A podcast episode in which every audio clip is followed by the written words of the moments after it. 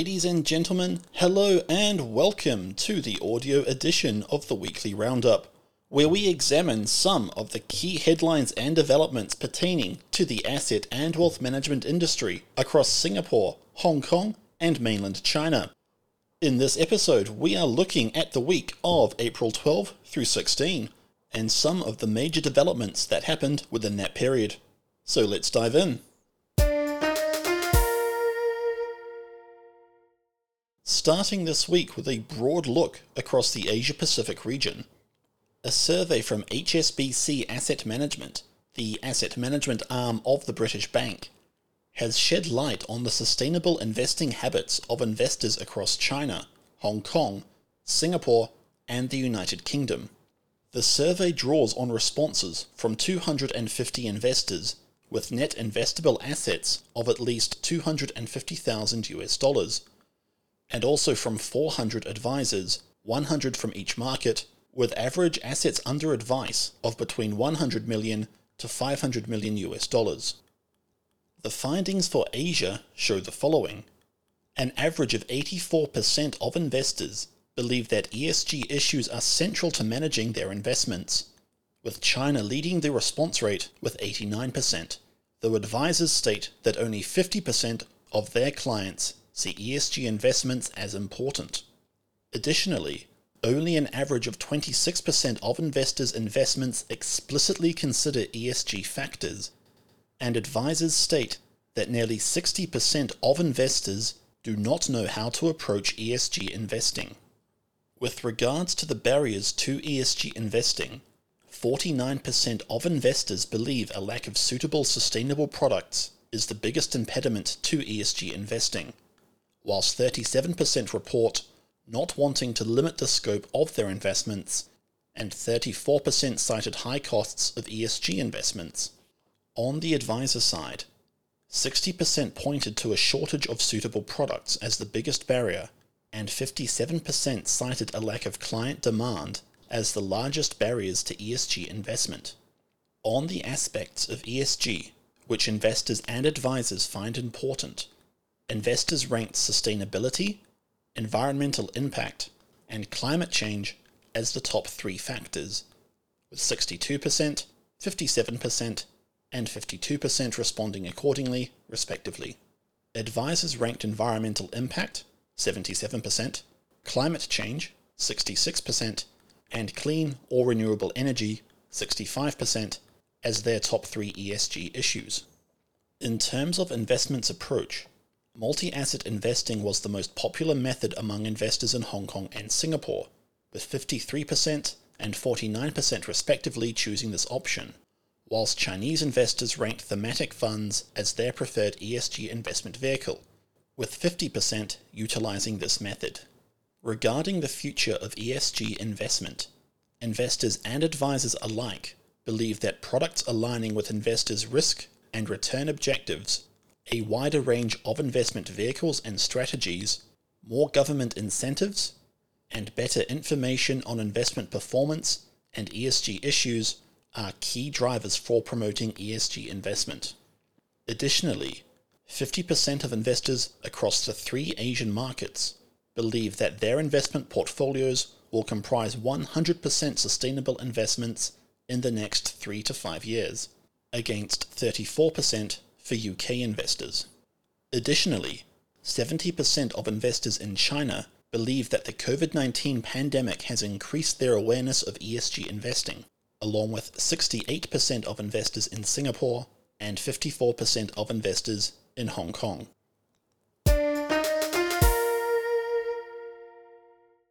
Now for Singapore.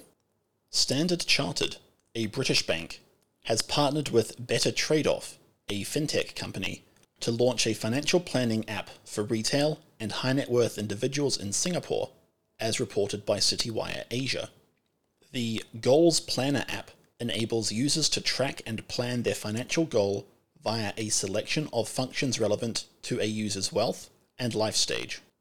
Standard Chartered cited the impact of COVID 19 and subsequent disruptions as leading to increased interest in financial planning among customers, and that the Goals Planner allows users to plan out key milestones and savings and investment targets to make data led decisions around their wealth planning. The launch of Goals Planner follows DBS's increased focus on digital advisory services to its customers, as covered in a previous episode, and factors into a broader trend towards digital services and platforms that asset and wealth managers across APAC are pursuing and which COVID 19 has accelerated. Moving on. Following Singapore's budget announcement in February 2021, and specifically a statement from then Deputy Prime Minister Heng Swee Keat that, quote, there is scope to further review Singapore's wealth taxes, and quote, a tax partner at Grant Thornton Singapore, a global accounting network of firms, has stated that they believe there is unlikely to be a change in Singapore's lack of wealth tax, as reported by Asian private banker. Adrian Shum, the tax partner in question, stated that the absence of a wealth tax and stability were Singapore's two key propositions to high net worth individuals and wealthy families, noting that estate taxes were repealed back in 2008. The conversation around wealth taxes comes against the backdrop of the economic and fiscal impact of COVID 19 and steps other countries have taken to shore up their accounts in its wake. Argentina, for instance, instituted a levy on millionaires in December 2020, and discussion has also carried on in Britain as to whether a one off tax or levy could aid in a post COVID 19 recovery. The message from Grant Thornton echoes earlier statements from BDO, another accounting network firm, which urged Singapore's policymakers to incorporate tax breaks and other forms of support for the wealth management industry in the 2021 budget, stating that such strengthening was, quote, low hanging fruit, quote, and a key driver of recovery. As noted in an earlier episode, Singapore has been attracting regional APAC wealth, with deposits at Singapore's financial institutions for residents outside of Singapore growing 20% over 2020 to reach 64.2 billion Singapore dollars in January 2021, and the number of Singapore residents whose total assets exceeded 30 million US dollars reached over 3,700 in 2020, up 10% from the year before.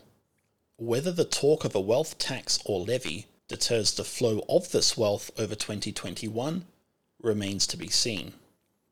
Next up, Following their agreement with Leapfrog Investments in March, Temasek, a Singaporean sovereign wealth fund, has partnered with BlackRock, the world's largest asset manager, to establish a series of funds focused on decarbonization, with a joint 600 million US dollars in seed capital contributed among the two parties, as reported by Citywire Asia. The first fund has a target fundraising goal of 1 billion US dollars and will leverage the private equity expertise of Temasek and BlackRock to find investment opportunities in the late venture capital and early private equity stage and manage the investment portfolios. This is somewhat interesting, as Temasek had stated earlier that it is looking to shift away from the traditional private equity base of ESG investments, as it believes more investors are looking to engage in impact investing, as covered in a previous episode. It further demonstrates the commitment to green and sustainable finance that Singapore's institutions are undertaking and builds on BlackRock's efforts in this area as well, following the asset manager's signing of the Net Zero Asset Managers Initiative. It also follows the partnership between the two financial institutions after they established a bank wealth management joint venture with China Construction Bank in China back in August 2020 and Temasek boosting its stake in BlackRock to 3.9% after an additional 3.5 billion US dollar investment back in the second quarter of 2020. Moving up to Hong Kong, Fund Selector Asia reports that the Bank of Montreal, a Canadian bank, has offloaded its Hong Kong ETFs to China AMC, following its decision to exit its asset and wealth management business in Hong Kong made in 2020. BMO has struggled to raise substantial assets among its seven Hong Kong listed ETFs, with total assets amounting to under 400 million US dollars in September 2020. This reflects wider issues for asset managers operating in Hong Kong's ETF space, which has a significant bias towards China. BMO also offloaded its private banking businesses in Singapore and Hong Kong to J. Safra Sarasin, a Swiss wealth manager, earlier this year, as it retreated from APAC entirely. Staying with developments in Hong Kong's ETF space, Ignites Asia reports that, having slashed fees for its flagship China A share fund in Hong Kong from 0.99% to 0.35% last month, BlackRock could ignite a wider ETF fee war. Whilst ETFs have generally struggled to gain substantial traction in Hong Kong, a potential reason for Vanguard, who cut fees to its five Hong Kong ETFs, withdrawing from the market and being unable to find a manager to take over their ETFs in the territory, as covered in a previous episode, industry specialists believe that the lowering of fees could stimulate investor interest, which, if this comes to pass, could spark a fee war among other ETF providers.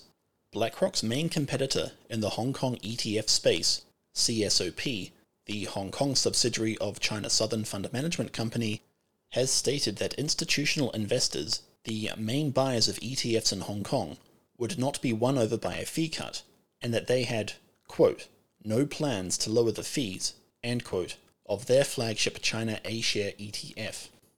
Next up, in addition to increasing investment and upping headcount across Asia Pacific, HSBC will relocate four top executives to Hong Kong from London as the bank seeks to accelerate its strategic shift towards, or back to, Asia, as reported by the Financial Times. According to an internal memo, HSBC will relocate the co head of global banking and markets, the chief executive of wealth and personal banking, chief executive of global commercial banking, and the head of asset management to Hong Kong in the second half of 2021. The FT notes that these relocations will result in the heads of the divisions which account for nearly all of HSBC's global revenue will be run out of Hong Kong, a decision that will no doubt have symbolic as well as practical implications for both the bank and the region as it undertakes the personnel moves and invests 6 billion US dollars across China, Singapore, and Hong Kong. Moving on. With crypto asset market capitalization reaching 2 trillion US dollars at time of recording, private banks in Hong Kong are increasingly permissive and receptive to their clients holding crypto assets in their accounts, as reported by Asian Private Banker. High net worth individuals across APAC, including family offices, have directly traded crypto assets rather than invested in products which would give them exposure to the asset class. Now that crypto assets are growing in recognition as an asset class, increasing numbers of private banks in Hong Kong are reportedly allowing their clients to store crypto assets in private banking accounts. In Hong Kong, the first regulated crypto asset fund was launched by Arrano Capital, the blockchain arm of Venture Smart Asia Limited, the first SFC approved digital asset manager in Hong Kong. The fund was launched in April 2020 and has raised 30 million US dollars from professional investors. The CIO of Arrano Capital, Mr. Avanesh Aquila, stated that it was the clients of private banks proactively requesting for their holdings in this fund to be kept in their private banking account in order to keep their investments consolidated that led to private banks custodizing their clients' crypto asset holdings into their respective accounts. Arrano Capital recently announced that it would launch an actively managed crypto fund with 10 million US dollars committed as starting capital. Moving on to China. Citibank, a US bank, has announced plans to withdraw their consumer business from nine APAC markets, including China, and will only offer services to institutional clients, which includes private banking, cash management, investment banking, and trading functions, as reported by Capro Asia. In addition to the nine APAC markets, Citi is also withdrawing from retail banking in Europe, the Middle East, and South Asia, and will center its retail focus around London, the UAE, Hong Kong, and Singapore. Citi's CEO, Jane Fraser, noted that while the markets they are exiting have, quote, excellent businesses, end quote, they lacked the scale to compete and that Citi's resources were better deployed in wealth management and institutional business in Asia. Citi will also combine its Citigold and private banking arms, enabling Citi to cater to individuals who have wealth ranging from 1 million US dollars and up. Following this renewed focus on APAC wealth centers, Citi is aiming to be one of the top two wealth managers in the region in the next five years. In China, Citi was the first American bank to receive a custodian license for China's mutual fund market in September 2020, and the second foreign bank to receive one after Standard Chartered became the first in 2019. At the time of the announcement, Citi had 19 consumer banking branches operating across 12 cities in mainland China. Moving on. Following the politically charged derailing of its IPO and months of speculation as to its future, the path forward for Ant Financial may be starting to solidify, as reported by Bloomberg. With regulators cracking down on Ant Financial and the wider fintech and technology sector in China, the People's Bank of China has determined that it wants to, quote, prevent the disorderly expansion of capital, end quote, and ensure that Ant Group's financial business will be regulated under a single holding company. Ant Group currently has operations in asset management, lending, online payments, and insurance, along with other ventures such as its investment advisory joint venture with Vanguard. Its consumer lending business will be capped based on registered capital, with two units, which had 260 billion US dollars in outstanding loans between them, being folded. The assets of Yu'ebao, which held 183 billion US dollars in assets at the end of 2020, must be reduced, and the expansion into payments, which processed 17 trillion US dollars in the 12 months to June 2020, will need to be curtailed. Whether or not there are downstream implications for asset and wealth managers those that look to Ant Group to distribute their products, for example, remains to be seen. Next up, JP Morgan Asset Management, the asset management arm of the US bank, clinched the top spot in Broadridge's China Power Rankings, an annual ranking of global asset managers in China, as reported by Citywire Asia. The 2021 rankings saw JP Morgan take the number one spot from UBS AM, with the Swiss financial institution falling back to second place BlackRock, Invesco, and Schroders remained unchanged in spots 3 through 5, and places 5 through 10 were all changed from the previous year's rankings. JP Morgan AM's doubling of assets under management and their partnership with China Merchants Bank for a wealth management arm saw them knock UBS off the number one spot. Broadridge's China Power Rankings assess foreign asset and wealth managers in China across six criteria China Fund AUM, extent of business scope, local operational strength, brand perception, global investment strength, and China as a priority. These criteria are measured across the current, near term, and long term time horizons.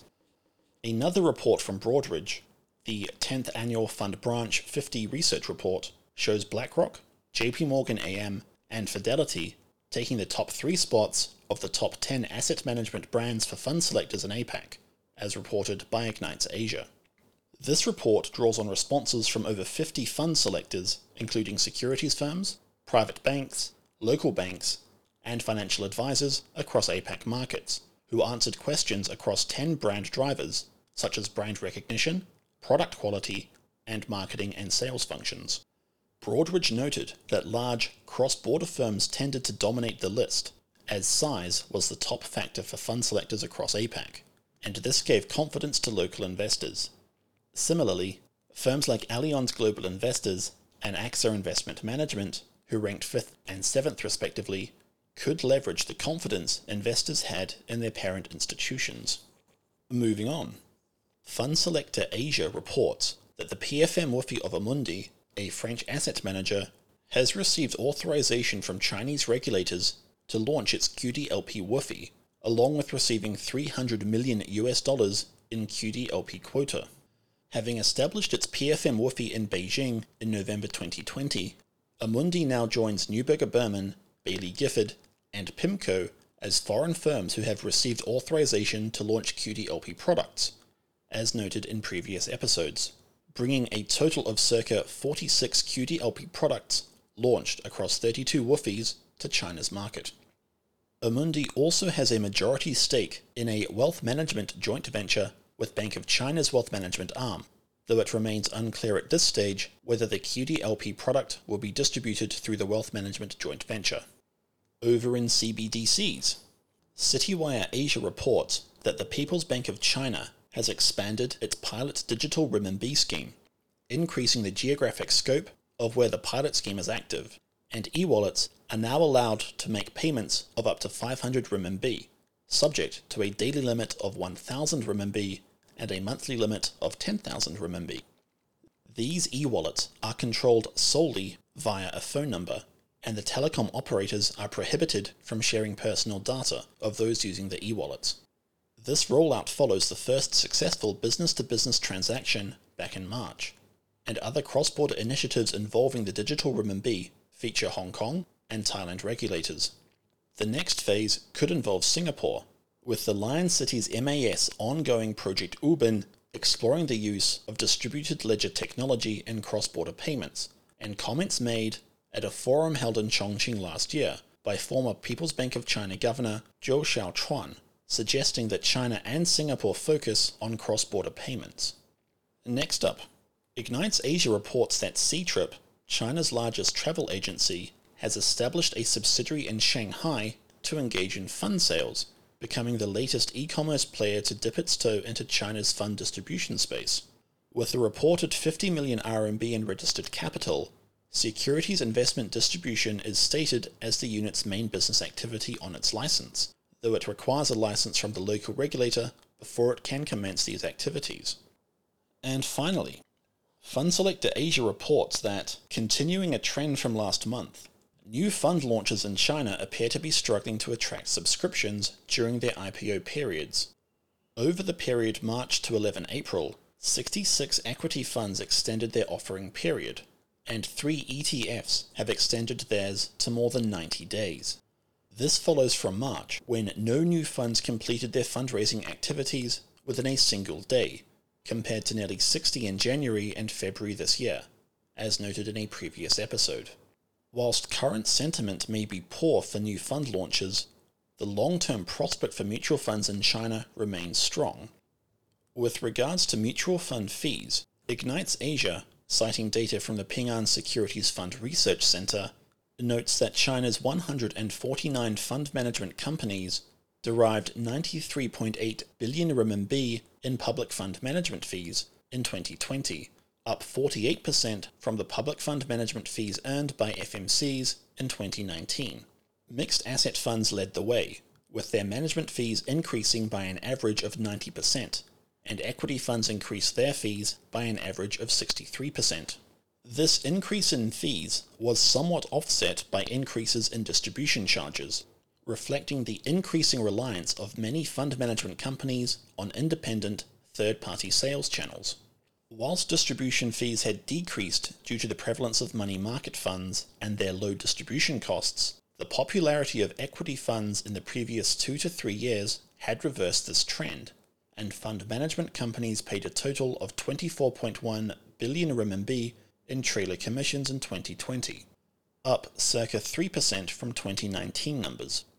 Recent blockbuster fund launches have also contributed to the growth in trailer fees, as distributors generally charge higher fees for new funds, and some of the larger fund management companies actively increase the fees they pay so that distributors are incentivized to sell their fund over others. Chinese regulators capped the trailer fee to 50% of a fund's management fee in August last year, but an industry analyst said it would do little to curb the bargaining power of China's largest FMCs. Currently, only six fund management companies have their own independent distribution entities, and there are a limited number of digital advisory platforms to distribute their products on, though circa 80 firms are applying for the license. Whether distributors retain their distribution power in the face of changing industry dynamics remains to be seen. In the ESG and ETF space, at least four new ETFs focused on ESG themes are being prepared for launch in China, adding to the 11 ESG labeled funds and 102 ESG linked funds currently in the market. This also follows the announcement of several carbon neutral funds being prepared for launch as highlighted in a previous episode. This trend towards ESG centric funds is finding its way to China's wealth management industry, with Bank of China launching a Carbon Peak themed wealth management product, joining the wealth management arms of several other Chinese commercial banks and launching products in this space. As covered in earlier episodes, Goldman Sachs estimates China needs 16 trillion US dollars to meet its carbon goals, so the industry can expect increased numbers of similar asset and wealth management product launches in the near future.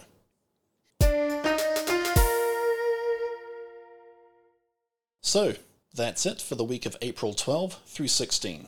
From our perspective, certainly the difference in expectations between investors across APAC and the UK with regards to ESG investments is very interesting. Specifically, that half of investors across China, Hong Kong, and Singapore believe that within three to five years, their investment portfolios will be 100% sustainable investments. For Singapore, it would be very interesting if they increased wealth taxes or put in a levy as a way to shore up their fiscal balance sheet as a result of COVID. Certainly, it stands in contrast against the inflows they've been receiving lately, and they'd still be looking to capitalize on the potential unrest in Hong Kong. So it would be unlikely for this to happen, but we shall see in that regard. The future of Ant Group is perhaps the development with the most potential impact on the asset and wealth management space in China, and also especially for foreign asset and wealth managers. If the crackdown on them and other fintechs and technology firms really escalates into fund distribution, then many foreign and domestic operators in that market may be rethinking their distribution strategy. As covered, there are around 80 firms applying for a digital advisory platform on which to distribute products, so we'll see when they start coming to market what the impact will be with regards to the traditional fund distributors in China also quite interesting to see that Ctrip is now making a play to go into fund distribution, and whether or not they'll be able to tie their travel business into a lucrative fund distribution side as well. So, those are our thoughts for this week. Let us know your thoughts in the comments below as to what you think the most interesting or relevant developments were, whether you agreed with ours, or if not, what you think we should have covered. If you enjoyed this episode, do give us a like, share, and subscribe for future content. If you didn't enjoy this episode, thank you for sticking around this long, and let us know what content you would like covered. From Three Lions AWM Advisory, thank you for tuning in. We hope you join in next time.